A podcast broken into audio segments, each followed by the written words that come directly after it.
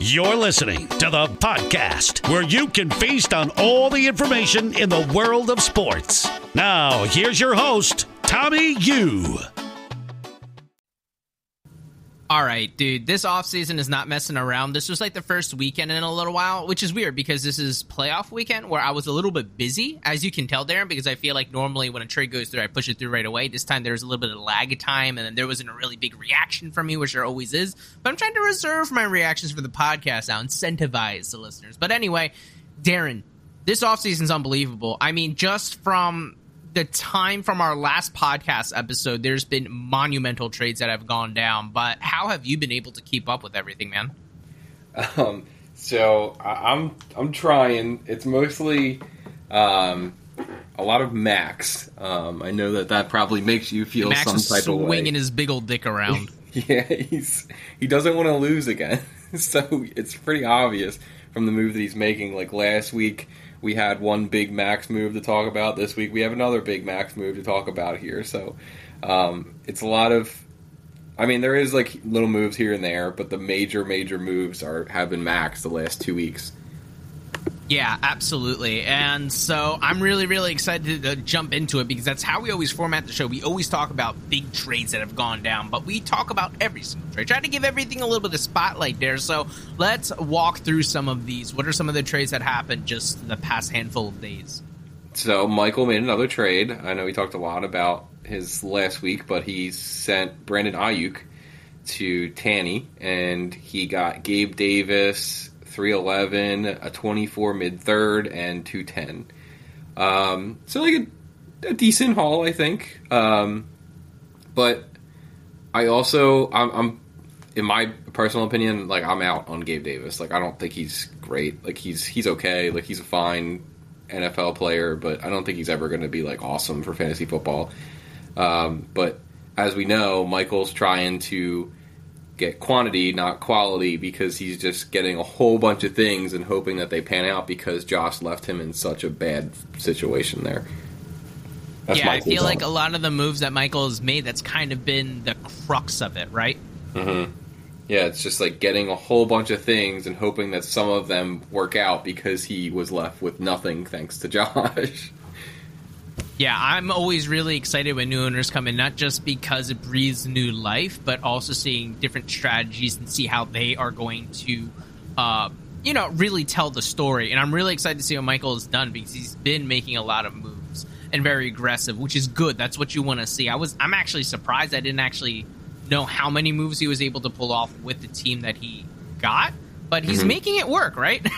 he's definitely definitely trying to add some pieces on there for sure. But I definitely feel the same with you. I feel like with Gabe Davis, uh, especially in redraft this year, was really really popular, right? Everyone was like he could be the sleeper darling. He could be the league winner for you, and. Uh, I don't really know what his ADP was at the end of the day, but I feel like he has been a huge disappointment from what a lot of people have been looking forward to.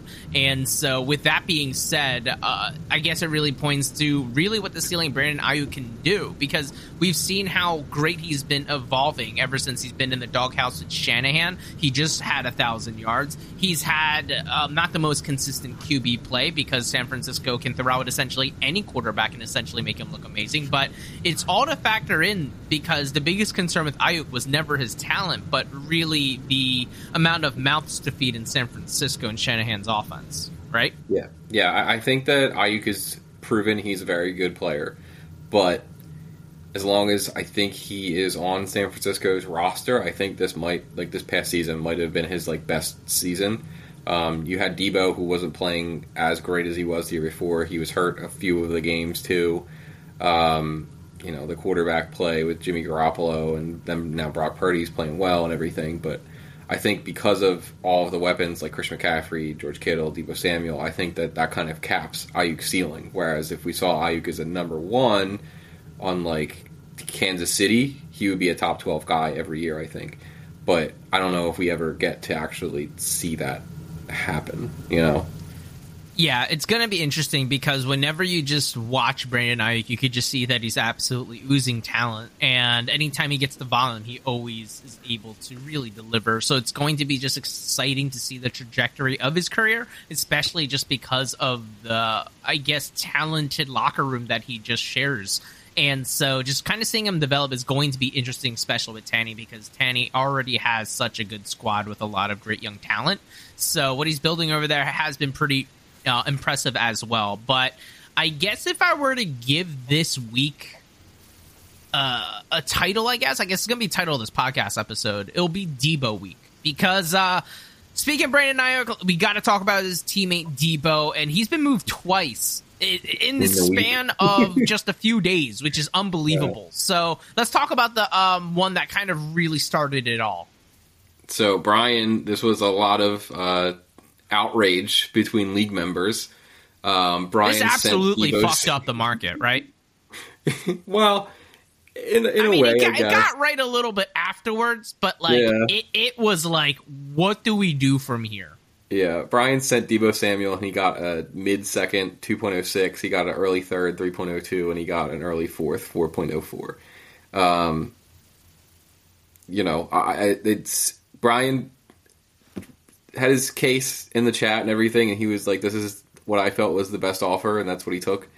Um, I, I don't know. It's I don't really know what else to say because I I know that he got a lot of shit already from like Steve and Mike and everything. Um, but that was that was the best offer he felt he got, so that's what he took, right? Like he wanted to trade Deebo, and no one was offering anything more. And I know that like Mike is very vocal about like when he thinks that someone is a has a bad trade. But if Mike wanted Deebo Samuel, he could have offered more, right? No, I completely agree with you, but I feel like the fallacy in that argument is there was no real timetable, right? Like yeah. Deebo just had an explosive game in the playoffs and say what you will, I know it's dynasty, but a lot of people view it in a redraft context depending on which phase that you're really playing Dynasty in. But even that with that little bump, you could make an argument that his price got a little bit higher, you know? So I feel like the timing of it was a little bit weird on top of what he got. I don't really need to pile on, but it's almost like um, what we said. Like um, he really wanted to trade Deebo for some reason. He was like, "All right, this is the best offer I got." Which you know, I can't make that argument. It's subjective. And if Brian says that's the best um, offer he got, that is the best offer that he got.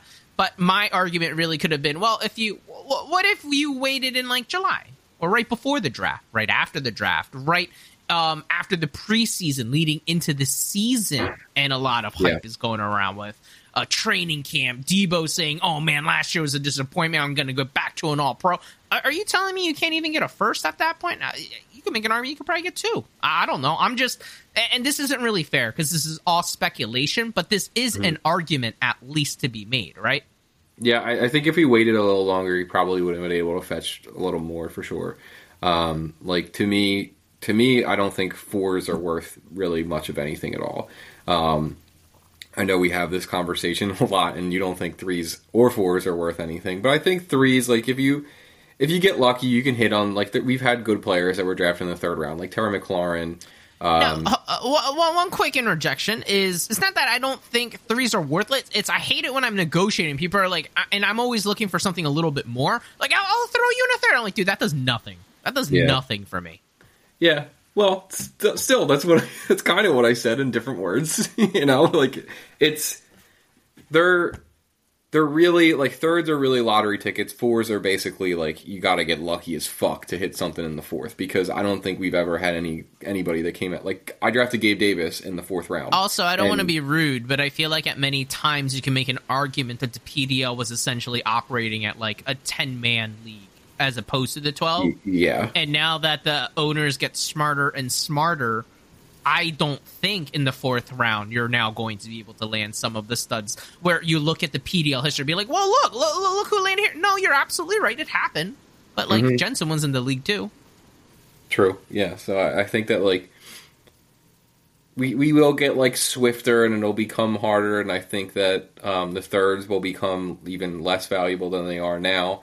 Um, not so I, I think that like I think if Brian waited a little longer, he probably could have turned that four that he got into at least like a minimum of a third. Um, so I, I, think he could have got a little bit more if he waited a little longer. But it was the best offer he got at the time, and he wanted to move Deebo. So you know. All right, so we definitely dissected that trade. Sorry, probably stayed a little bit on it a little bit longer than we should have. But if this week isn't called Deebo week, it's Murphy Street Empire week. How about it? There?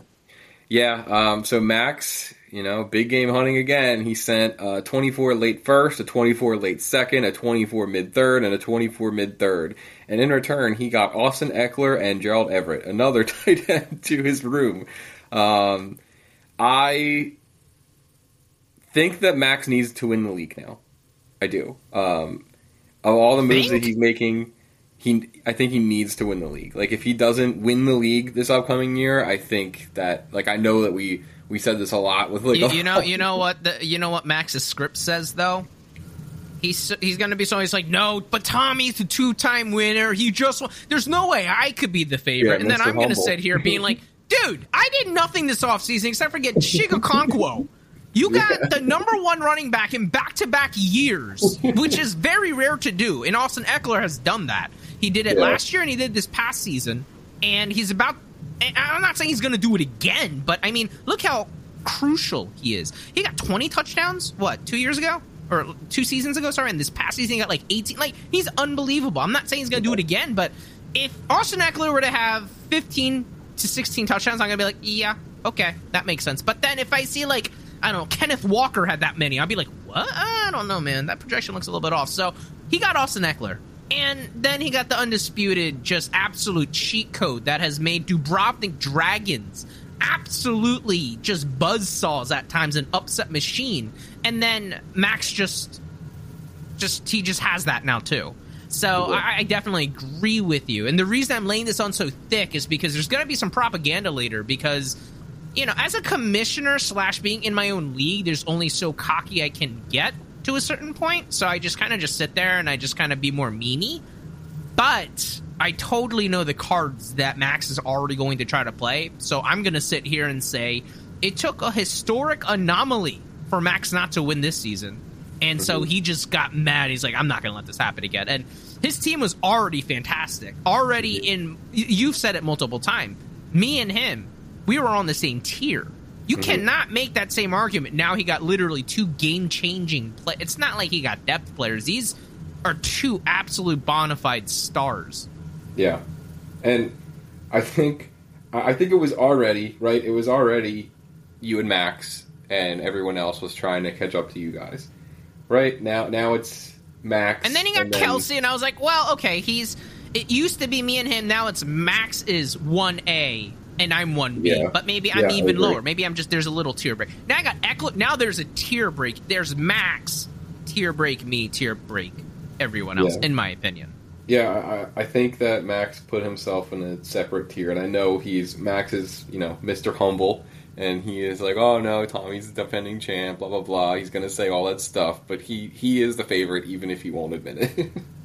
yeah, and it's gonna it's because he wants the storylines. No one likes to be the favorite, right?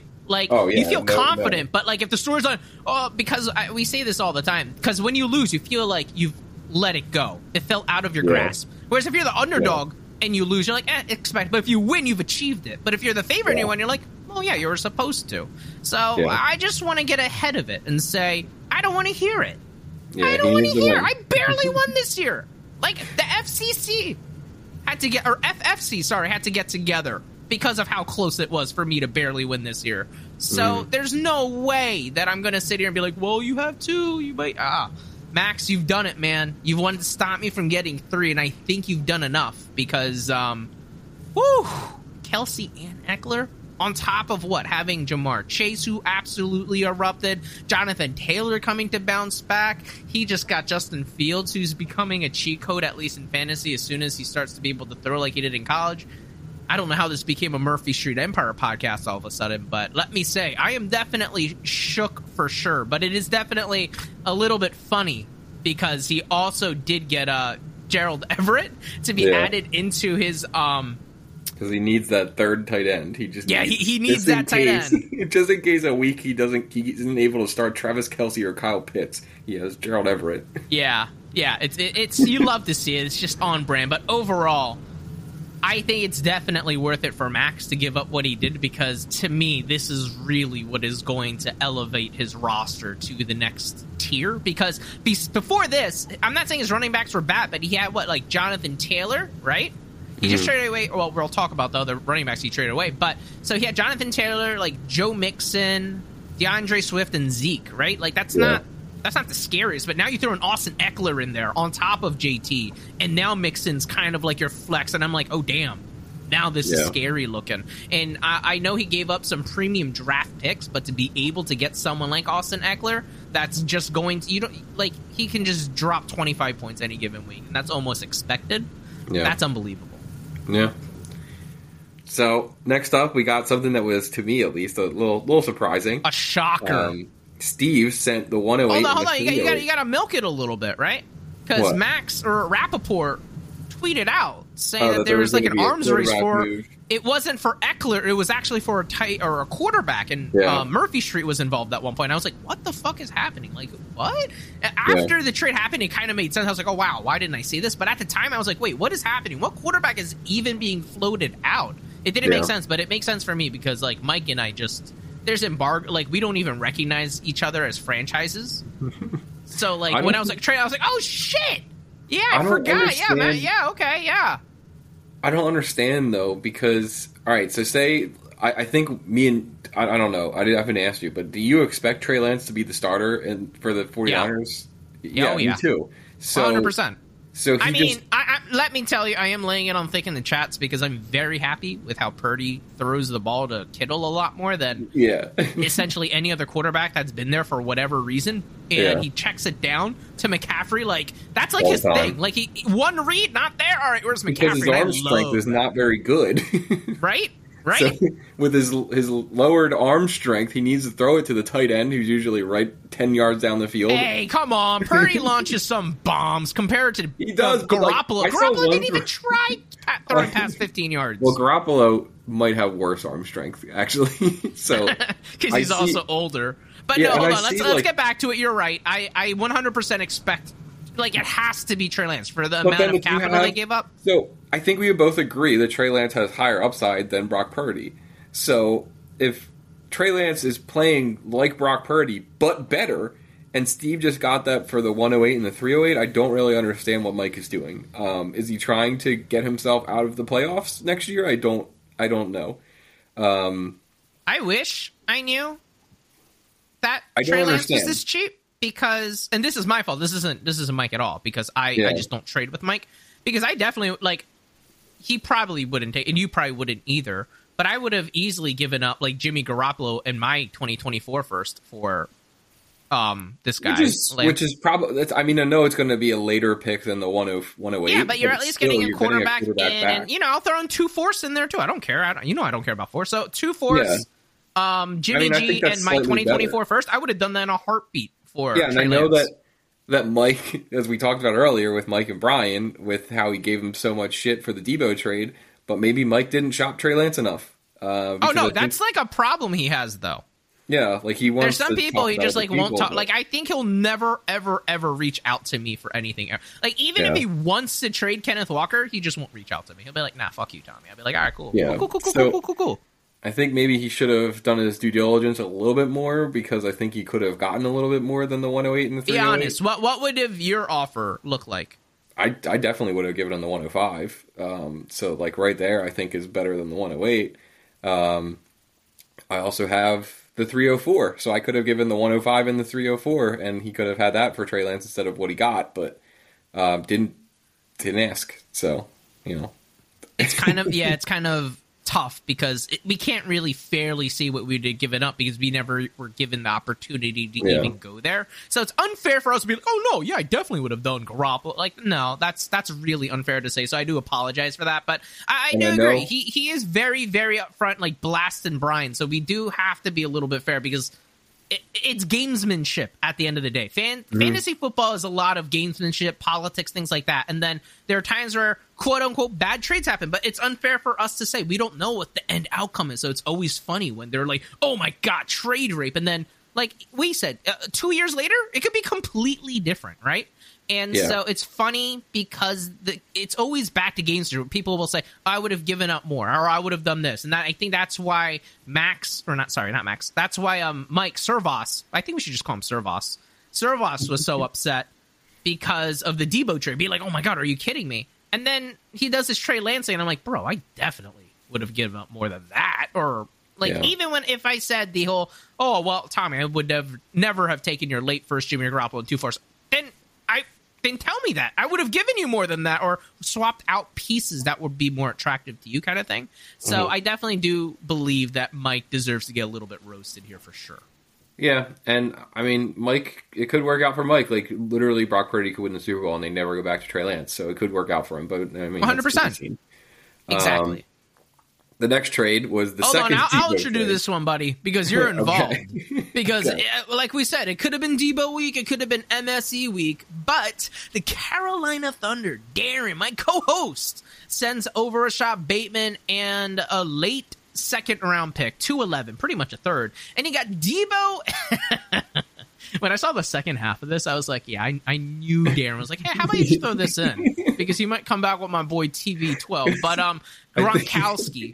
So Bateman, a late second for Deebo and Gronk. I love this trade for you. I think uh, I messaged you saying, yo, nice trade. You stole him. Only because, uh, you know, Bateman's fantastic, but I think it's just really. I've been trying to get Deebo for such a goddamn long time. Um, that's why I didn't like. I don't think I piled on to Brian at all during the whole. De- I think I kind of went MIA during that whole thing with him and Steve and Servos, right? Yeah, and, and you know, from my perspective here, um, I'm kind of coming around to the fact that maybe, maybe just maybe, I need a couple of older players on my team. Um, you know, Bateman, I think that like he is very good. Like I think he's a very talented player, but he keeps getting hurt, and I couldn't really rely on him. And I know that Deebo's kind of the same way. Like he also gets hurt a lot. Um, Deebo's ceiling is so the- much higher. The ceiling, yeah, like we saw on Saturday, like he had that busted seventy-five yard touchdown, um, and I don't know, like I, I just need some star players where I you need, plug you need someone that gets volume and consistency, and Deebo will get Yeah. that barring injury. Even if Bateman has a completely healthy season, I don't. He, could, I, I mean, yeah, he could definitely be a hundred catch guy for sure.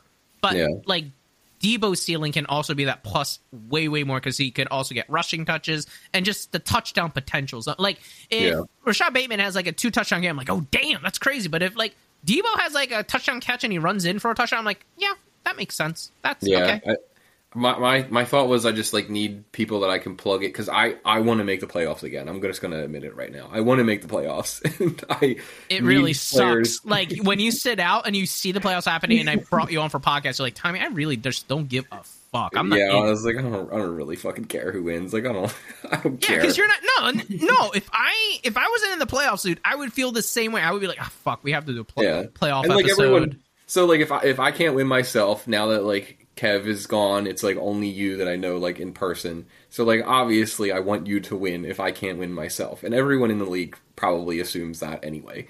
So like. I, and I kind of like felt like you were going to win even before like it happened because I thought like it was either you or Max.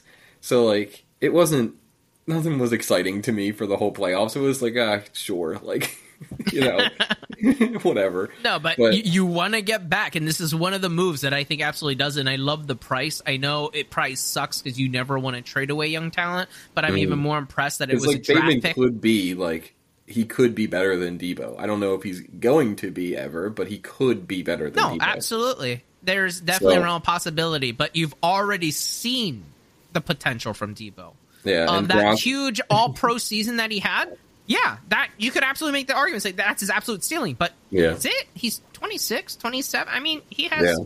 and he's an athletic freak, and his volume has been relatively low up to this point due to injury, so he can absolutely be able to get there again. So I don't know. You could also make the other argument say, have we even seen the best of Deebo? So I feel like you can make the argument for Bateman, make the argument for Deebo, but I feel like for the construction of your team, Deebo is someone that you absolutely needed to do. And mm-hmm. in my opinion, uh, for the value and the pieces that you've done is great. And I know our listeners fucking hate this right now. Of course, Tom is something nice about Darren. Of course, Darren says something nice about that. But no, I'm, I'm trying to be objective because I try to slam Darren as much as I can when I have the opportunity because it's very rare when I do see a hiccup. But this one, uh, I could definitely see um, excitement on both sides too. So it's not yeah. me being like, "Oh my god, Darren got Deebo for." No, I mean getting Bateman, who's a lottery ticket that could absolutely work. Not even a lottery ticket. I mean, he has already proven he's good when he plays on the field and being yeah. able to get a late flyer or opportunity in the sec- or second round, sorry, um, I feel like that's plenty good um, of a return, especially giving uh, factoring in what he gave up to be able to get Deebo in the first place. Yeah, and I, I think that um, Greg was pulling on my heartstrings a little bit, knowing that I liked Gronk, and he was like, "I'll throw in Gronk." Like that was like his sweetener because he didn't. And you're like, you know, "Fuck." we, we all know what Greg's roster looks like, and as soon as he was, and I was like, "What are the, what are really the chances that Gronk comes back?" And he was like, "I don't know, maybe 50-50. And I was like, "Whatever, let's just fucking let's do it." like. I, I kind of like gave up at that point because I was like, you know, maybe. So what you're maybe telling me Gronk is Greg is getting maybe. so good at fantasy football. He's learning to how to psychologically yeah. win. And oh man, I can't wait until I get into a real negotiation with Greg. He's gonna pull out like, "Yo, did you know that this guy's uncle is Korean?" And I'll be like, "Oh my, oh, how many firsts do you want?" Did you hear that Devin he Hester was Korean making a restaurant? He's, his great great great great great great grandfather once had sex with a Korean. Did you know that? And like his uncle makes his own kimchi in his base. I'm like, oh, okay. Do you want Burrow too? I'll add Burrow in, please. I need this to happen. Yeah, he's he's very good. Greg is Greg knows his stuff. And oh, he does. Even, but he keeps tabs on everyone too. He really does. So with the, all this excitement, we talked about Deebo. He went back and forth. Now we got a Trey Lance trade that got out of nowhere. MSC pretty much, you know, got his. I guess he should get his um, trophy case ready because he's about yeah. to add a little bit more hardware after getting Ekeler. Now here's another trade where Steve says, "Hold on, I want to be a part of this too." And he made an absolute ground shaking trade as well, right? yeah, he sent Jerome Ford and he got the 310. Um, ground shaking. I don't even really know what to say about this. I guess Jerome Ford might be the backup next year for the Browns, but we Wait, saw Kareem Hunt to? as the backup for the Browns, and he did nothing. And Kareem Hunt is a better player than Dream Jerome Ford, so who cares? who did uh, Steve send him to? Uh, Michael. Okay, so I guess Michael. Because at first I was like, him. Yeah, like I get I get trading for someone, but like, him? Oh, okay, I get it. I, I guess I see it. But it's kind of one of the things where he's it looks for the upside, like all the other moves. But I just but think not just that, that we, but it's really cool because maybe just Michael likes him too, right? Isn't fantasy but, football? But we saw, but we saw Kareem Hunt in the role that Jerome Ford would probably be in, and Kareem Hunt, who is a very good running back, did nothing. Well, also, you would be the first to go up to bat to say Cleveland's offense should be much more upgraded with what you project of Watson being better. So if the overall offense has more opportunities, just in general, more first downs, they were, more they were good. They were good drives. with Jacoby, though. They were good. I know that I shit on Jacoby a lot, but they were like top ten in EPA with Jacoby Brissett. So I mean, you loved were, him so much. You were like, "Oh, I got trade for him. I want a piece of this now." As far so you're allowed to go to bat for him now. as far as the efficiency stats, like offensive wise, go, the Browns' offense was good with Jacoby Brissett, and Kareem Hunt did nothing. So this is I mean, just master ca- class podcasting by me because I just wanted to give every trade a little bit of time. I did not think we were somehow going to be able to talk about this trade just, as just, long as we have. Yeah, it's just hard for me to see if unless the roles change and they give Jerome Ford more of a role than the game gave Kareem Hunt, which you know doesn't really make sense. Um, if unless they did that, like I just think Jerome you know, you know what you're doing right nothing. now. What? Michael is feeling like the old Brett being constantly stiffed by you, uh, and you're just naturally just making a new rival. Like Michael has listened to every podcast since he's joined, I'm sure, and he just constantly hears you being like, "I don't know what he's doing. What the, what's going on?" I know, I know what he's doing. I know what he's doing. He's hoping for the upside, and he's hoping he's hoping that he can turn the three ten and probably to like the three two or something like that. Um, hoping that Jerome Ford is a little bit more valuable in a couple months or like next year or whatever than he is right now. but I just, I mean, I could be wrong. I have been before, but I just I need Jerome it. Ford to literally be the next Jim Brown. That's what I need. Yeah, I, mean, need this to happen. right, So I'll be like, so all right, guys, let's pull up the receipts.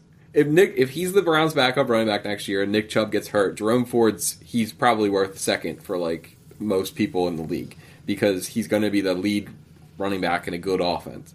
So, but he needs that to happen probably. He probably needs an injury to Nick Chubb for that to happen. Otherwise, I think it's just he's worth a late a late third like he spent. So, All right, let's continue and cap off the final trade. And the one that I guess was kind I I wouldn't say shocking, but there was a lot of confused narratives, especially Yeah, Steve on was very confused Steve. by this one. Yeah, Steve was like blown away. like, so what is this? Why did this happen?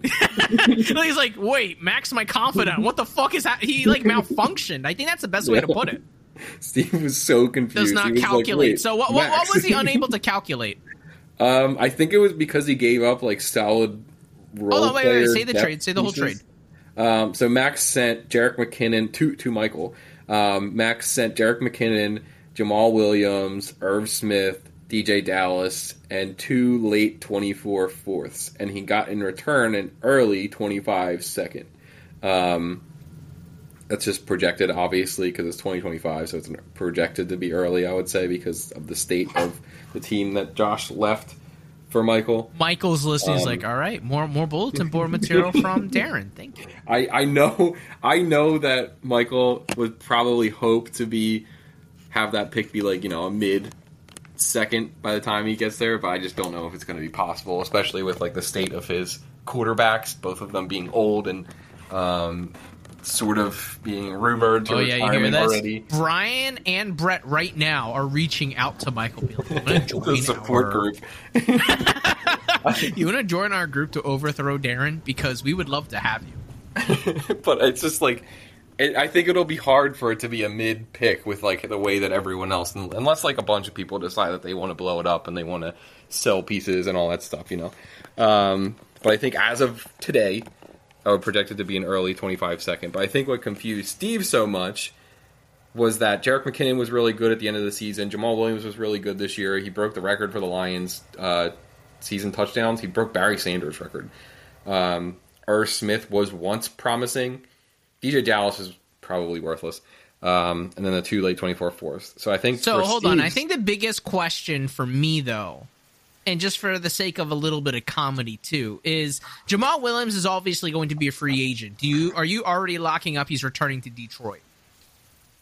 Um, I wouldn't say I would like lock it up because I think that maybe there is some team out there that would offer Jamaal a little bit more than the Lions are willing to. I know that Dan Campbell probably loves Jamaal Williams and everything, but at the same time, I think that there might be a team out there that is like, "Hey, we'll give you like the Texans or something," you know? The Texans they could totally be like, "Jamaal, we'll give you 2 million dollars more than what you could have got otherwise." Like I could totally see that happening. Um because they want like a veteran presence, blah blah blah. Like teams love that shit. So it's I wouldn't lock it into Detroit. I wouldn't lock it in. All right, that's interesting because obviously his value is really high in Detroit because they found a way to utilize him to his fullest capability. He was super efficient with the he was able to do with obviously the amount of touchdowns he was able to score. So I, I feel like there's some writing in this. So I definitely understand um, where Steve is coming from, but I'm sure you are probably also siding over more with Max on this one, huh? I I am, but I also was a little confused because of the late 24 fourths that he added. Um, that was the only part I was like, why why did he have to add those fourths? like that was what I didn't get. Um, like J- Jerick McKinnon, Jamaal Williams, Irv Smith. I think those three dudes alone, like if you package them together, they're probably worth a second. That's like out that far.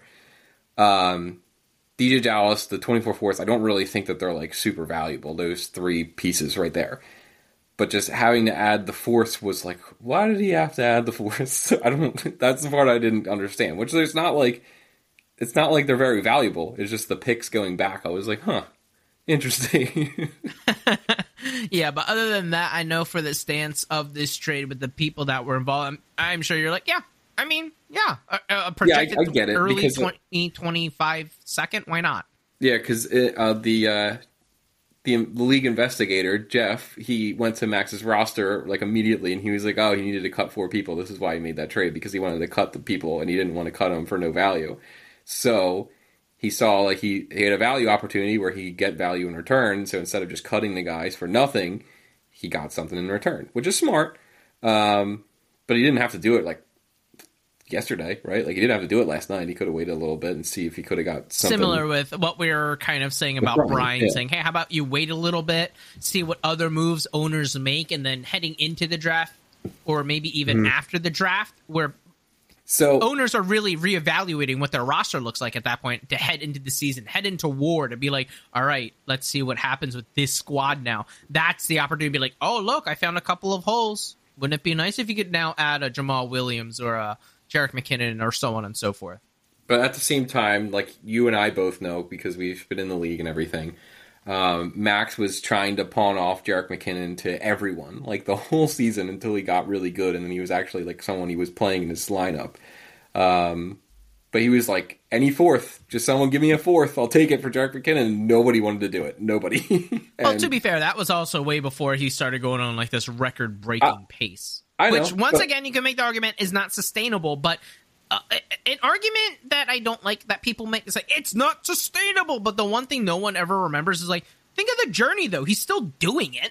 Like Yeah. he he's do. I'm not saying, of course, it's not sustainable. But what's to say, you know, next year if he's still on the Chiefs roster and has a similar role, what's to say there aren't, you know, out of 17 games. What's to say he doesn't do it in like eight of them? Like, well, why not? Yeah.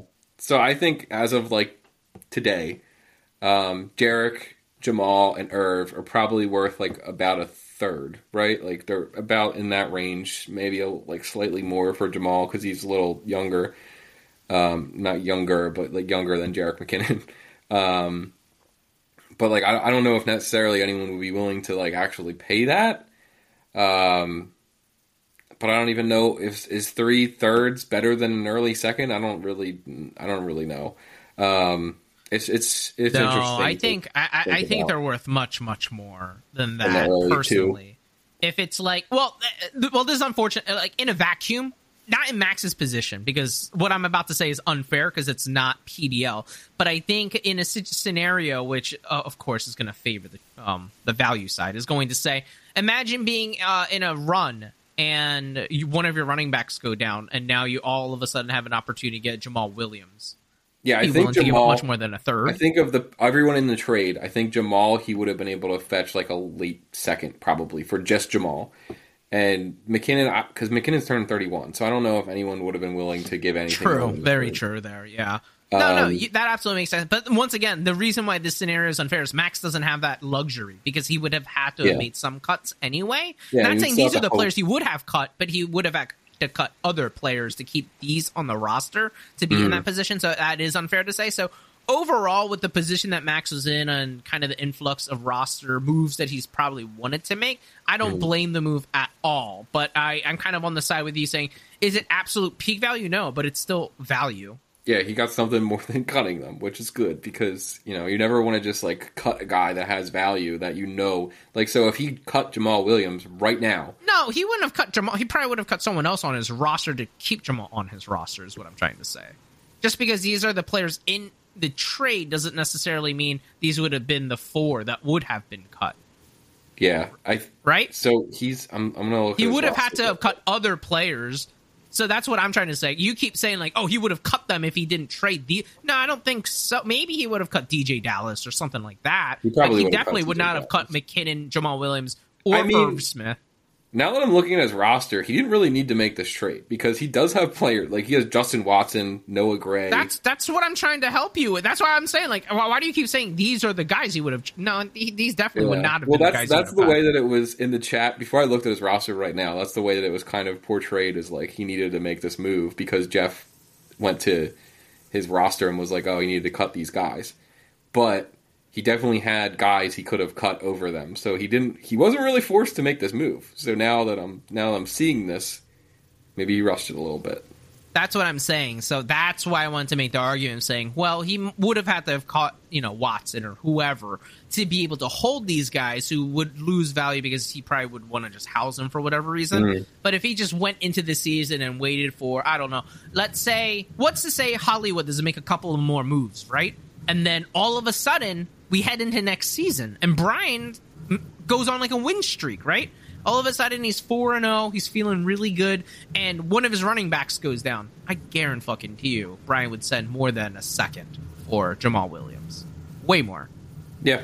I'm not saying he would get a first. No, that's not what I'm saying at all. But like No. a two plus a player that's a little bit young that he might not need as a depth piece at that moment to help him get over, you know, win a couple of more games during the season, get a higher seeding, and help uh, make some noise and get them a championship opportunity, kind of thing. So Yeah. that's that's the argument to be made. It's it's very similar in the argument of what how I feel about Brian Trey with Deebo. It, it's the timing thing. I think uh, they could have waited for a longer value because no one was really twisting their arm to say you need to do this right now. Yeah. Yeah. No, I'm, I'm, I'm I agree. I'm on the same page. But with all of those trades being made, Darren, um, I, I feel like it's gonna happen, right? There's gonna be a couple more trades by the next time we probably record a podcast. So if that were to happen, I definitely think it's gonna fizzle down now because at the start of any off season, there's always like just a mirage of or a myriad. I'm probably using all these wrong words, but a bunch of trades that occur to kind of get all excited because you know the trade deadline has been lifted, the off season is here, and then it slowly fizzles down because there's only so many trades that can really occur before another big event happens. And Yeah. so I definitely expect the trading uh, quantity to go down, but I definitely still expect some things to maybe happen. So with that being said, Darren, let's do a little bit of speculation. I gave you a little bit of homework right before we jumped in, but uh, we both have one owner in mind that may or may not uh, make a move. More on the yes side, but uh, what are you speculating on some owners' potential moves? Um, I would expect you to do something um, because you can't just watch Max load up on all these guys and be like, "Oh, but I got Chig Okonkwo. Hey, look at me." Um, whoa, whoa! it doesn't really doesn't really match up to Travis Kelce and Austin Ekeler. now, Jim Um, he's probably not even gonna like crack my starting lineup next year. yeah, he might be on your taxi squad. Um, so I, I think that like I expect you to do something. Um, we we know that Brian is a definite candidate to do something. Um, I think that like we could. What do you think it is though? I, I think we're going to see Brett trade off some more assets. I don't know what Brian is going to do. I have no clue. Um, I think maybe maybe he trades. Maybe he trades um, Cooper Kupp. Maybe I think the elephant in the room has to be Brett, right? He made the Yeah. huge, gigantic, like, here, do you want to win the championship? Here you go, Max. Here's Travis Kelce. And now, is he going to continue that with some of the players that he has, like a Dalvin Cook, a Josh Jacobs, a um, just some of those more expired, not expiring assets, but assets that you that might not be available by his next opportunity to compete, especially after handing over someone like Travis Kelce. Mm-hmm. So it will be interesting because I already expected a move to have already have happened to follow up the Kelce trade if he was going to go in this rebuild mode. And I think mm-hmm. the fact that he's kind of been silent when it comes to transactions shows that hey, maybe he is still trying to win, even though he traded away Kelce. Yeah, I think that he the the amount of time I think he is taking between trading Kelce and making another move, he might be missing out on other opportunities because he could be seeing like these draft picks flying around, and who knows? Maybe he could have got something like he could have been in the the max with um, Austin Ekeler. I know that Dalvin Cook isn't as valuable anymore as Austin Ekeler because he's starting to like tail off a little bit, um, a little bit more visibly than Austin Ekeler. Um, but maybe he got half of that haul for Dalvin Cook, which would have been good for him. I think. I mean, we were Um, telling, we're on the podcast at least, for him to trade Dalvin Cook last season Yeah, because so- his haul would have been significantly higher. Yeah, so I, I think that maybe he's the time he's taking here. I think maybe he's missing out on opportunities where he otherwise could have capitalized. Um, I think that might be might be hurting him, but he doesn't. So, do you think because he's been so quiet after the Kelce trade, he is actually, in fact, going to compete? I think he wants to, knowing how Brett is, you know, the last couple years and everything. I think Brett desperately wants to win. Um, I think. I But think if that's the case, why trade away Kelce? well, I He- think he's that this. the absolute reason he even won in the first place at all. I think that this time that he's taken between trading Kelce and doing anything else, I think maybe it's his grieving period. Um, I think that Do you think he underestimated the impact Kelce made, or no? I think he might have underestimated the trading away Kelce, and I think he thought that he could trade Kelce and still be like you know top four or five team. Um, I think he thought he could do that, but then after you know everyone kind of talked about it, and he like probably looked into it a little more, and he might have been like, "Oh shit! Like what did I do?" Like, wait, Um, who's that really good tight end? And Brock Bowers is that the tight end coming out? That's huge and really yeah, good. Not, he's not this year. He's next year. Oh, Michael next year, so- Mayer, Michael Mayer. Michael Mayer. Okay, so even if he drafts like Michael Mayer in the first that he just got for Kelce, like that's that's not a good trade. Yeah, Going from Kelce to Mayer, especially if you're trying to win right now, is what I'm trying to say. if Is he still trying to compete saw- if he's not selling off these other players? we saw Kyle Pitts, who was the best tight end prospect ever, was terrible this year.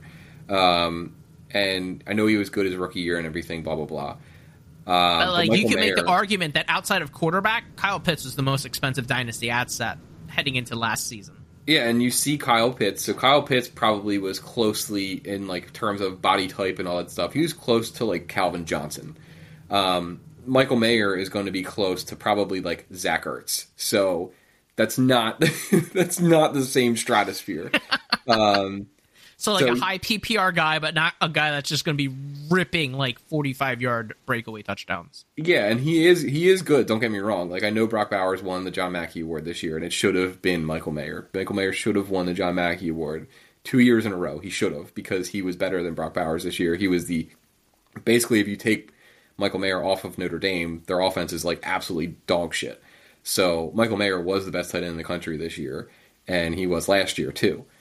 But at the same time, I don't know if it's going to translate that super well to fantasy football. Like, like he's like a you know, Tight Pat ends are notoriously known to take some time to develop.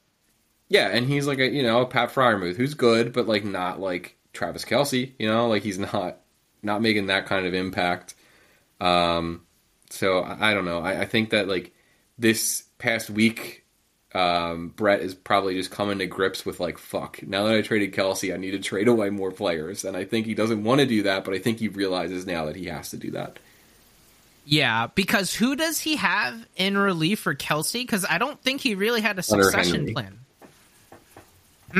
Hunter Henry, Hunter Henry, and then he just got Tyler Tyler Conklin. Conklin. Yeah, so it's one of the two. Hunter Henry is better. But like that's Tyler not a Conklin. succession plan. You know what? Like if he had a if he randomly had like a Hockenson that was like there for a while and then all of a sudden going to Minnesota, he's popping the fuck Yeah. off. He's like, oh shit, now let me get rid of Kelce because now I saw a Hawk back here. Or even, even, if you had Pat Freiermuth, like even if you had Pat Freiermuth, yeah, even if you had Big okay. Pat, that's perfect. yeah, I'm like, okay, like that should be seventy five percent of the production, you know, like it should be okay. Uh, but he has Tyler Conklin and Hunter Henry, which is like fifty percent of the production. Like that's not not going to cut it. I think he probably realizes that now. So I think it's just him him grieving, and he's like, fuck, like I what did I do, like that kind of thing. I completely, completely agree. Yeah. So you know, it, I think that Brett will he'll make some moves and he'll probably trade away Dalvin Cook. He'll probably trade. I think it's gonna take Kirk time though. I don't know if it's gonna be our next pod because I know uh, yeah. Brett is very deliberate and weighs all his option, which is what you're supposed to do.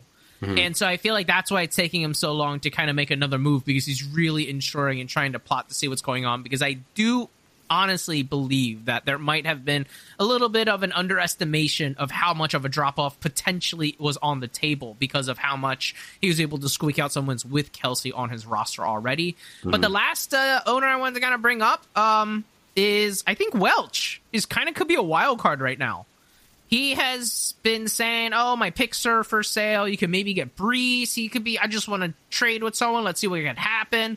And so I know he's at least itching to negotiate. I don't think a trade will actually be done, but he could kind of be a, I don't know, a little dark horse where I'm like, "Oh wow, Welch did something," kind of thing. Yeah, I, I could see that. I know that he's um, trying right? Like I think he's he's in there working behind the scenes and everything, but I think a lot of the guys that he has on his roster, he's very attached to. Um, I think like Trevor Rightfully Lawrence. so, though, because the way that he has been able to orchestrate getting Trevor Lawrence on his roster has been masterclass. Because, I mean, he's going to be awesome. I mean, even one year removed from Urban Meyer, he's showing so much promise and so much growth. And to see the amount of adversity he just went through, uh, and I know we're going to talk about the NFL games in just a second, but man, for the price that he was able to get for Trevor Lawrence, I mean, it's now has skyrocketed, right? Yeah, I think that um, that's probably a move that Brian regrets now. I know that he got like he came in second place a couple years ago, um, but I think in his mind, like that's not good enough. Like a second place finish, and he traded away Trevor Lawrence.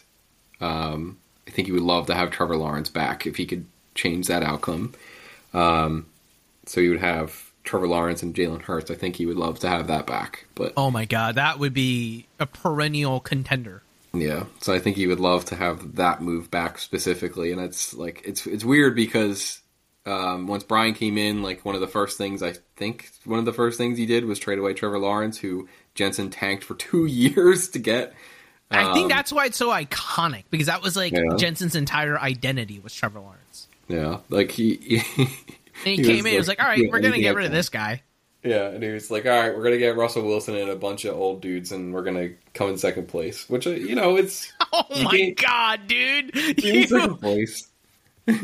he did. He, he did. He did better than I've ever done. So he came in second place. But still, I think like if he could do it now, I think he would take it back. Like he would reverse that trade and be like, "All right, give me back, give me him back. I want Trevor Lawrence back." Um, because like now, Don't introduce these kind of ideas because Mike is going to come in. He's like, "All right, we should have we one redo we're allowed to do for any trade. Every owner gets one, and uh, yeah, that's how we're going to do it." I'm going to be like, "Oh my god, no!" Yeah, like he got in return. I pull up the trade. In return, he got Russell Wilson, who he no longer has, um, Patterson, Damien Williams, who I think he probably dropped by now, and a 2022 second, who I, I have no idea what that turned into. I don't know, know if he ever even made that pick. Um, but he sent away Jerry Jeudy and Trevor Lawrence. So I think if he could redo this trade, he would love to redo this trade. that trade is a really good crux to what's happening in Dallas right now, especially with how Yeah. Jerry Jeudy also ended his uh, past season with Russell Wilson finally being able to hit some of these moon balls and things like that. So definitely really interesting to see what's going on in Dallas. I definitely could see them doing some kind of uh, some kind of sneaker trade. I don't know. I, I know Welch is itching for it because uh, when was the last time the Dallas trip was in the news really for a trade outside of that Trevor Lawrence trade? I think that was the last time, really. Uh, I think so. I It's usually so. that and right around the draft time because you usually hold so many. Uh, Oh yeah, picks. he did the he did the um, Kenneth Walker trade with Mike, where Mike got That's Kenneth right. Walker. Yep, I was. Yeah, I was gunning for that. and he did another that. trade with Mike where he got Mike got um, George Pickens and he traded back and he got Jalen Tolbert, which I'm sure that he regrets that one probably. Um, This is just us being out. like, "Yo, Welch, how about you just trade with Tommy and not Mike sometimes? Yeah, maybe maybe with I'll Mike treat you right. Yeah, Don't trade with maybe maybe I'll help you out, bud." But that being said, that kind of wraps up the PDL portion of things. We could really quickly gloss over some of the NFL news because, uh, Darren, did everything kind of go to expected with your predictions and stuff? Um, I think so. Like, I mean, obviously, I didn't expect the Jaguars to come back from 27 points down, um, but I think that like they were. I, I expected that game to be close, right? Um, but I didn't expect Staley it to be fired, close in think? that way. Is that Um, fireable? Uh, I think that Brandon Staley should be fired. Yes, I, I do. Um, I, I think that he should have been fired anyway. Like even if they lost this game and it was like they lost it in a normal fashion, like thirty-one to thirty, and it was just like a tight game, I still would have fired Brandon Staley because I think that the way that he handled the Week 18 and playing his starters and everything that is like Yeah, like I made a joke saying you you would have thought that Mike Williams would have helped here, right? Yeah. But it was kind of a joke, but it's there's like it's true. Yeah, it's it, it was so stupid. They got to fire Brandon Staley. They, they gotta they gotta get rid of him. Um, but the Jags won. I, I figured that game would be close. The 49ers won in a blowout, which I figured would happen. The Seahawks did keep it close in the first half, though. Like that was a Hold on, hold on. You're glossing over things way too quick. So with the win with the Jaguars, Trevor gonna Lawrence already threw like he obviously threw the four interceptions, but he also threw the four touchdowns, which is really impressive.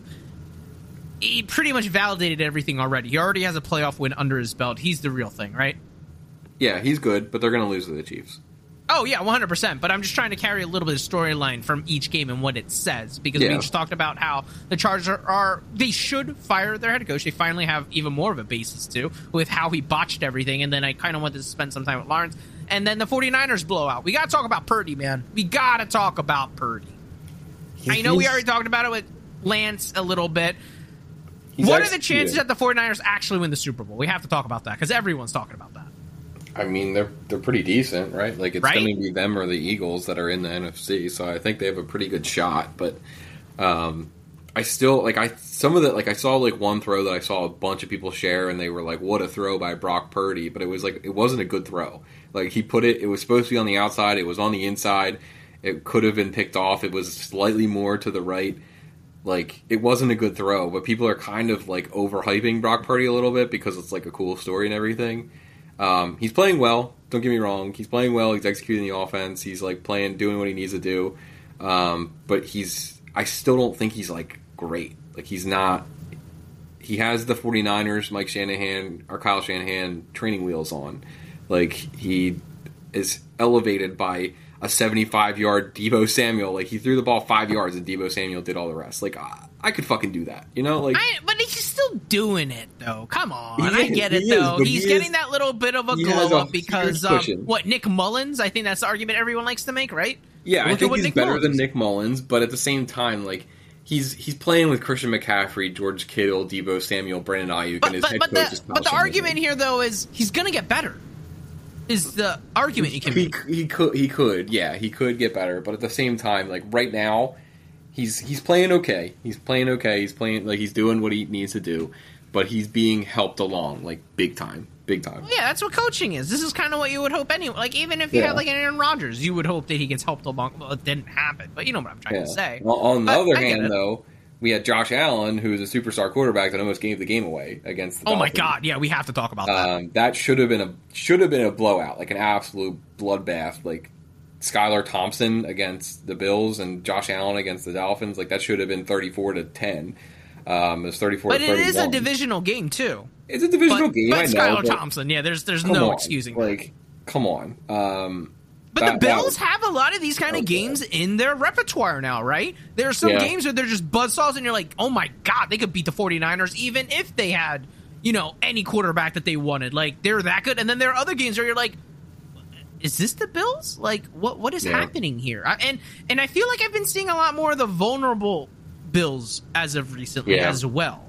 And I don't Yeah. know if it's because they're playing uh, more difficult teams. Obviously, this, but I mean, they still won. I, I- feel like Yeah, uh, we do need to give them a little bit of a spotlight there. But I, I, I don't know. I'm not as scared of the Bills as I am of like the Niners, even though the Bills have like Josh Allen.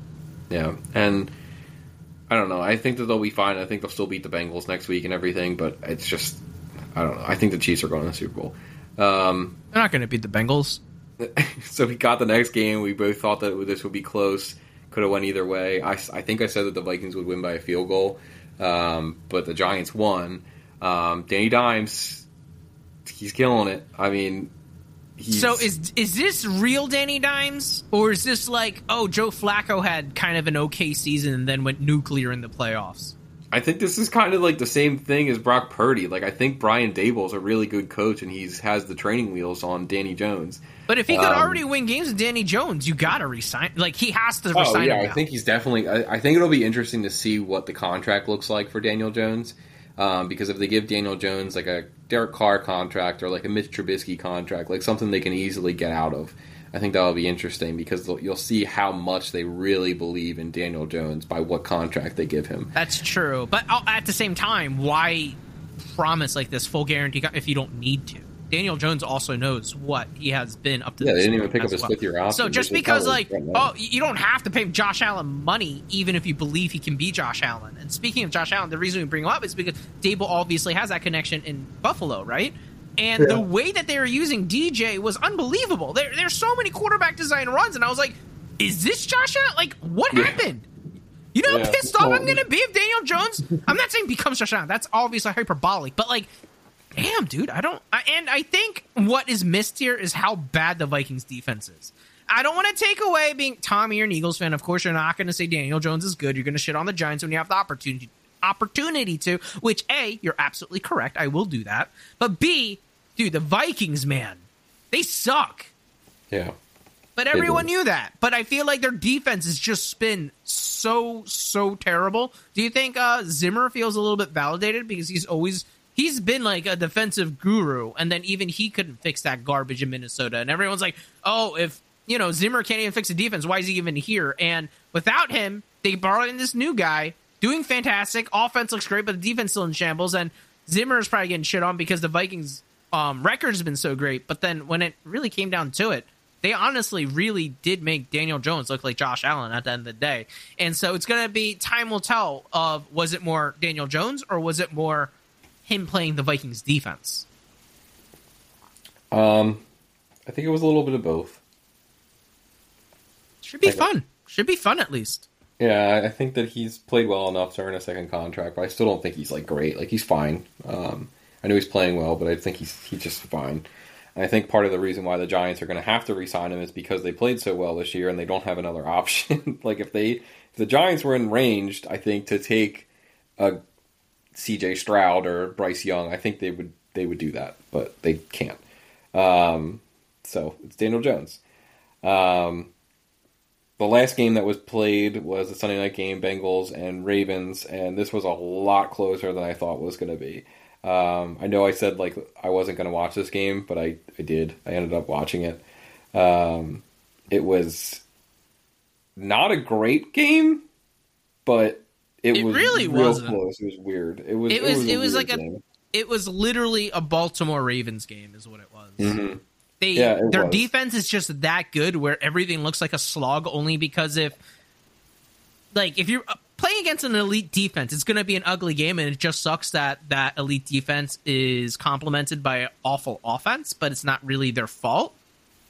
And I think it really shines to just being like, this is what Baltimore's always done. So it's kind of so weird to always be like, guys, I know your guys are good at making a defense. Why don't you finally try building the offensive part now? So it's always odd to kind of see, but I definitely agree with you with someone like uh, Cincinnati with how hot they were getting. And obviously, they still won this game. It, it wasn't really, it's kind of similar to like the Bills, right? You're kind of disappointed. Yeah, I, I think so. I think you would be because you probably expected to go in there beat the Ravens by like twenty points because they had uh, Tyler Huntley in there. Um, it wasn't for that fumble, it wasn't for you know I guess bad bad play calling with by Yeah, Greg that Roman, huge, yeah. like they Ravens could have probably won this game even with Tyler Huntley, but they I think they definitely would have won. And a lot of players already kind of vocalized that, like J.K. Dobbins, most notably. I think that he was like, "Man, if we had Lamar, we would have won." Like, I think a lot of the players are kind of bummed out with Lamar. I think that they kind of feel some type of way about it. That, Um, with how this game went, they have to, right? Like if they just got blown out, they're like, yeah, okay. But because they're like, holy Yeah. shit, like, We- like we were, we coulda won like, this game. away. Yeah, yeah, like if they had Lamar, who even at Lamar at seventy percent is better than Tyler Huntley. So I, I think that they all know that too, and they're like, man, like, kind of sucks. He's and I get it from like Lamar's point of view because he has no security, he has no long term deal, like nothing like that. So like, he's not going to go out there and pull an RG three and ruin his career when he doesn't have any long term stability. But at the same time, I get it from the, his teammates' point of view too, because they're like, man, because we saw like Michael Vick on the pregame show was like, man, just put a brace on it, get out there and play the game. Um, and he said like he played an entire season with a strained PCL, which Lamar has like the same injury. So like, I don't know, man. Like I, I think that the Lamar's days in Baltimore might be over. I think we might have saw him play this last game as a Raven. It kind of, I know you said it before when we started recording this, that it kind of feels like the Kawhi situation. And I was kind of thinking the same thing. I think that like his teammates are pissed off at him. The front office is pissed off at him. The player like doesn't want to play there. Kind of like maybe sort of maybe milking the injury a little bit. Like it just kind of seems like the it's coming to a, an end. yeah. I think it's literally what we saw unfold because it's like the player doesn't feel confident with the injury, and the front office and the fan base is like, well, it's obviously not that bad, so play. And he's like, Mhm. well, if you want me to play, pay me. Then Yeah, it, there's kind of they're like, well, you're still on contract. You have to play. So I think that's kind of where it really breaks down. So I'm really interested to see where this goes, especially because I have Lamar on my team, so I'm super invested. Um, I would be like, I think Lamar would be fine anywhere, and if he Yeah. got away from Baltimore, I, that would be great. But at the same time, like, damn, but like Baltimore did everything for him too. Like they really try to help him out. But I mean, if you went to an actual offense, that would be great too. That's not with Greg Roman. But Yeah. with that being said, I think that really leaves one more game left on the docket, and that's tonight, Darren. I need to, I need to get your prediction here. Who who is it gonna be? It's gonna be the Bucks. Bucks are gonna win. I just saw They're not they gonna win. It's gonna be Dallas. Are you It's gonna be the crazy? It's gonna be the Bucks. I As an saw Eagles they- fan, you know how much it hurts me to say no. Bucks. It's gonna fab bet. No, I always lose them. It's gonna be the Bucks though, because Fab bet. I Ten like bucks. an hour ago. Ten bucks like an hour right ago, now. Come on. An hour ago, Ryan Jensen was activated off the IR, so they're gonna have their starting center back, which was like a it's a big thing for Tom Okay. Brady. All Obviously, right. Let's see if you could flip me. All right. Um, obviously, we talked about it last week how the the uh, Cowboys aren't very good outside on natural grass, which the Buccaneers play on. It's a home game for Tampa Bay. Um, it's it's just meant to be, you know. Tom Brady is going to go back. He's going to win this game. He's going to go to San Francisco, where he came from, his hometown. He's going to be playing the San Francisco 49ers. So with the storyline, he's going to beat San Francisco. I don't think he's going to beat San Francisco. Then that's not the because he's going to get fucking He's going to be playing, annihilated he's by them. playing in San Francisco, and that could potentially be his last game of his career.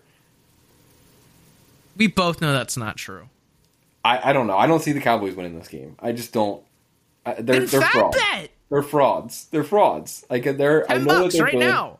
I'm not bet, betting any fab. I know I have. Oh my! If I'm it's such a doing it. surefire thing, then you're just getting a free ten bucks. It's not. It's not a surefire thing. I say it like it is. The Cowboys could definitely win this game. They but I are think, gonna. I hate the fact that you're making me defend the Cowboys. I don't think. I don't think that they are though. Why, what makes you think that they're definitely going to win? Because they're just a better team. They are a better team. I will admit that. Yes. That's why. I know. I'm, I'm not trying to be objective about it. Am I taking saw- crazy pills? we like just everyone is saying, no, no, Tom Brady's gonna. I almost feel like. What? Wait, what does Vegas actually say? I don't actually know who the underdog is. Um, I think that the Bucks are getting like two and a half, so the Bucks are the underdog. I Yeah. So, like, am I taking crazy? Everyone I've talked to takes Bucks. Literally everyone. And I'm like, am I the one that's like off? Maybe I. I just think they're a better team. Like, at the end of the day, so- I don't trust McCarthy, right? So that's valid. And the Cowboys are just the Cowboys. But at the end of the day, I. I'm like I've watched every single football or as much as I could, not back on film for all of them, but like I've seen a lot of Bucks games. I know what they are, even with a decent offensive line. But yeah, I, two and a- I also know what Dallas is, and when I look at it, I'm like, it, this isn't the Bucks from like two years ago, or like, this is this year's Bucks. I don't think that all of a sudden Brady really wants to win. Like Brady wants to win every single game. He's he's got he's a, he's the underdog, and he will like feed off of that because he has for twenty years. Like I think that I Dallas got. is then also going to feel like the underdog because they're away having to come here. They're going to have to hear Dak Prescott juice. throws interceptions. The Cowboys can't win a playoff game. They're going to feel we like saw one too. we saw the North version of Dak Prescott and Kirk Cousins just completely fail. So I think that we could see the same. Like Dak Prescott led the league in interceptions, and he played five fewer games than everyone else that was around him. Um, I, I think that Dak Prescott, like he needs to play very well, and I know that the Bucks defense aren't as good as they've been in past years, but they're still like a good defense. Like they're not terrible. Um, I think with like Vita Vea playing, Ryan Jensen's coming back. Like I just think that the Bucks are going to be able to win this game, and I, I think that they're going to get smoked by the 49ers next week. Um, and I actually think that the, if the Cowboys do win this game, they're a better threat to the 49ers. Like they would have a better chance of beating the 49ers. So like for us, I think as an Eagles fan, I think we want the Cowboys to win because the Cowboys might be able to beat the 49ers. And I think that the 49ers are the biggest threat to the Eagles. But I think the Bucks win. So I definitely see that. For me, it's a win-win situation because the Dallas wins, I'm like, say, I told you Dallas was going to win. If Dallas loses, I'm going to be like, yeah, you're right, dude. Dak is dog shit, isn't he? I, it's it's it's going to be great for me.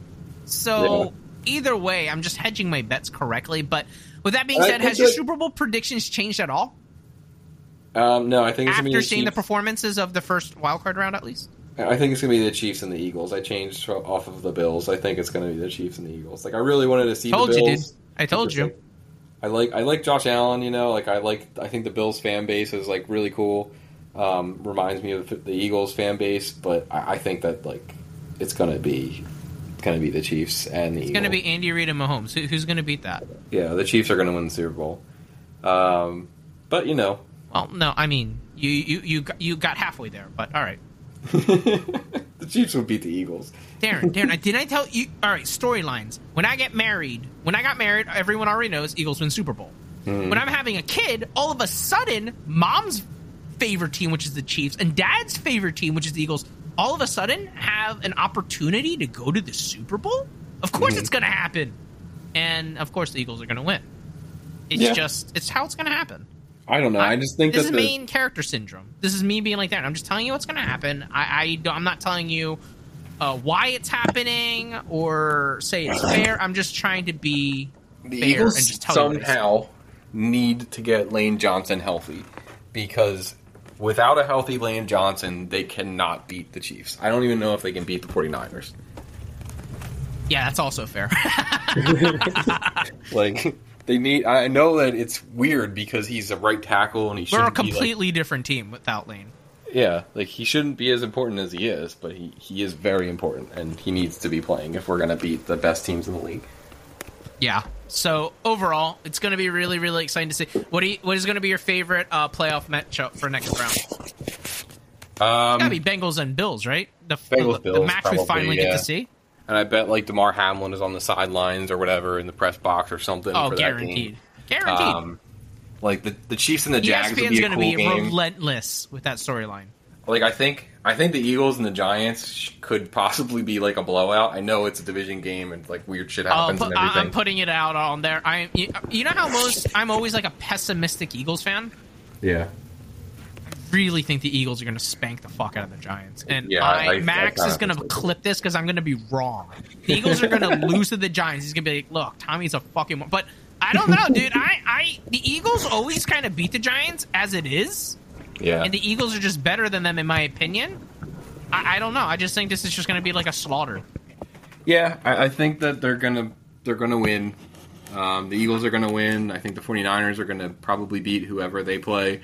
Cowboys. Um, the Chiefs are gonna win, and the Bills are gonna win. I think we're gonna see Chiefs Bills, and we're gonna see Eagles uh, Eagles Niners. Oh, it's going to be a butt clencher. You know what's going to happen? You know what I would love to happen? The Eagles route of last year, where what the Eagles? Who did we play right before the Vikings? The Falcons? When they won the Super Bowl, right? Yeah, Yeah, We barely Falcons. beat the Falcons, right? And then we played Falcons. Minnesota, and then we blew them out. Yeah, like thirty-one That's to what we need to or happen. I feel like the game might actually be close with the Giants, and then I'm hoping if we uh, play San Francisco, we could just blow them out. That's right. Yeah, yeah. Let's go with Yeah. that. yeah, that'd be cool. not. But that'd be cool. overall, that's it, guys. Thanks for sticking with us. A lot of trades have happened. Darren, you've kind of given me a little bit of a a little bit of inside scoop saying that you you might be done with some of these moves, huh? Yeah, I mean, it's it's hard because it was kind of it's kind of the same situation as last year. Like we have teams that are kind of still deciding, and like I need to look into the the draft process and like that stuff. So like teams are still kind of figuring stuff out. So like I think. I don't know. I, I say that we might see like a little bit of a lull, but then like we could end this, and then there could be a trade happens in five minutes after this happens. So it's to be seen, I think, because it's everyone's still figuring out what they're doing. Yeah, yeah, absolutely. But with that being said, guys, can't wait to see what trades we're going to break down next. Until then, take care. Thank you for tuning in to the podcast. I hope you enjoyed your meal. We'll catch you next time.